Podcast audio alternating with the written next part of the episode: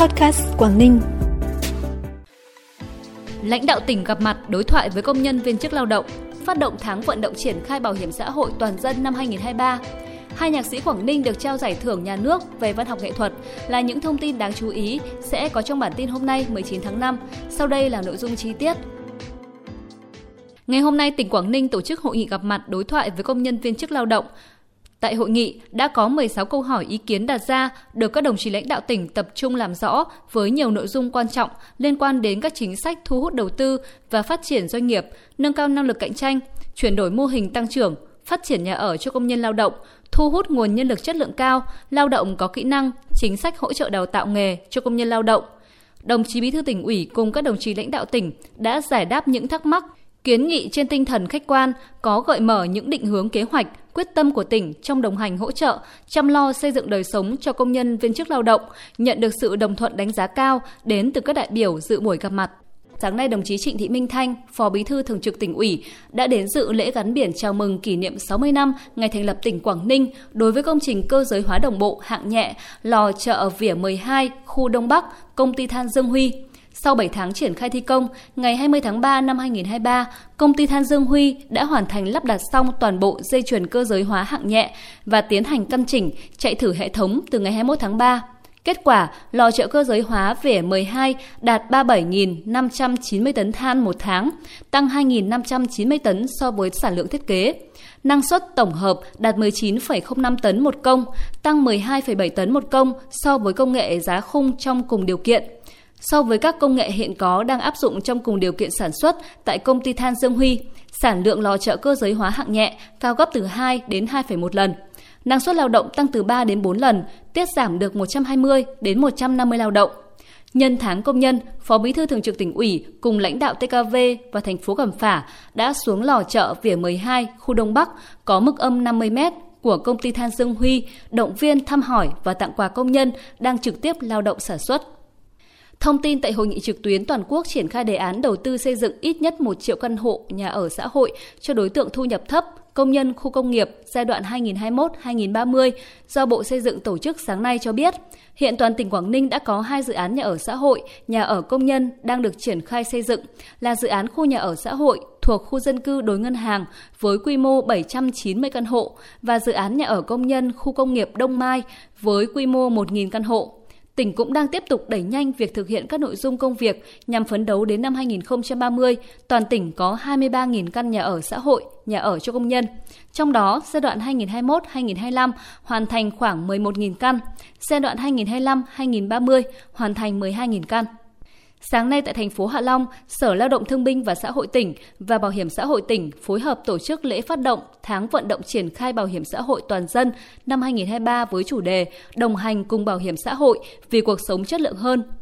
Tại lễ phát động, đại diện các doanh nghiệp trong tỉnh cam kết sẽ nghiêm túc thực hiện đầy đủ chế độ chính sách bảo hiểm xã hội, bảo hiểm y tế, bảo hiểm thất nghiệp theo quy định, đảm bảo quyền, lợi ích hợp pháp chính đáng cho người lao động. Cũng trong sáng nay tại Nhà hát lớn Hà Nội, Bộ Văn hóa Thể thao và Du lịch chủ trì tổ chức lễ trao tặng Giải thưởng Hồ Chí Minh, Giải thưởng Nhà nước về văn học nghệ thuật năm 2022.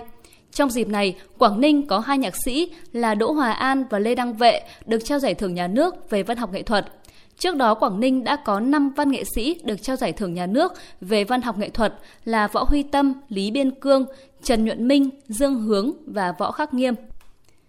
Với chủ đề Mỗi giọt máu, một tấm lòng, sáng nay tại thành phố Hạ Long, Công an tỉnh Quảng Ninh tổ chức chương trình hiến máu tình nguyện Giọt hồng nghĩa tình vì đồng bào đồng đội thân yêu. Tham gia đăng ký hiến máu tại chương trình có 255 cán bộ chiến sĩ Công an tỉnh Quảng Ninh và cán bộ nhân viên ngân hàng BIDV chi nhánh Quảng Ninh, Viettel Quảng Ninh, VNPT Quảng Ninh. Kết thúc chương trình, ban tổ chức đã thu được 243 đơn vị máu, bổ sung vào nguồn máu dự trữ của các bệnh viện trên địa bàn tỉnh.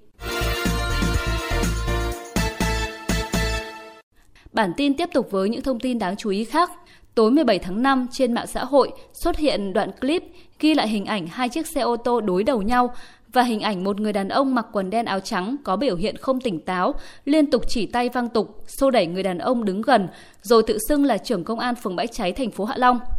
Khi clip trên được đăng tải đã thu hút sự quan tâm của nhiều người, gây bức xúc trong dư luận bởi hành động của người tự xưng là trưởng công an phường Bãi Cháy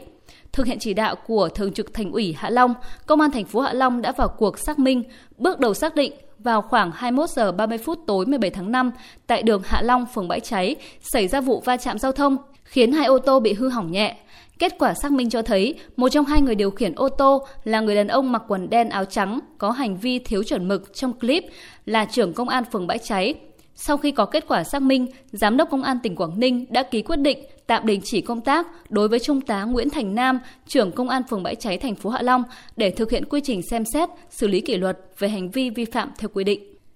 Huyện Đầm Hà hôm nay đã tổ chức lễ trao tặng huy hiệu Đảng đợt 19 tháng 5 năm 2023 cho 13 đảng viên, trong đó có 4 đồng chí được tặng huy hiệu 55 năm tuổi Đảng, một đồng chí được tặng huy hiệu 50 năm tuổi Đảng, 6 đồng chí được tặng huy hiệu 40 năm tuổi Đảng và hai đồng chí được tặng huy hiệu 30 năm tuổi Đảng.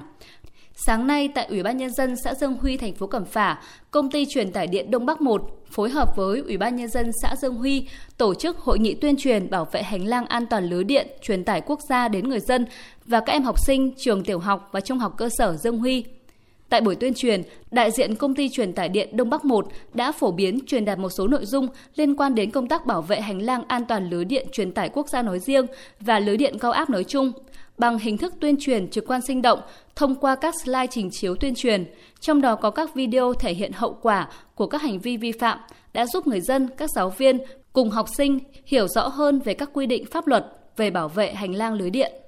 Trường Cao đẳng Y tế Quảng Ninh sáng nay đã tổ chức chương trình diễn đàn hợp tác nhà trường, nhà tuyển dụng và Ngày hội việc làm sinh viên ngành y tế năm 2023. Trong khuôn khổ chương trình, đại diện một số đơn vị doanh nghiệp, cơ quan hoạt động trong lĩnh vực y tế, dược phẩm có nhu cầu tuyển dụng lao động đã giới thiệu sơ bộ về thông tin đơn vị, đặc thù yêu cầu công việc và nhu cầu tuyển dụng nhân lực. Các sinh viên cũng đã trực tiếp tìm hiểu về các đơn vị, nghe giải đáp thắc mắc liên quan đến công việc chuyên môn và tìm kiếm cơ hội việc làm sau khi tốt nghiệp.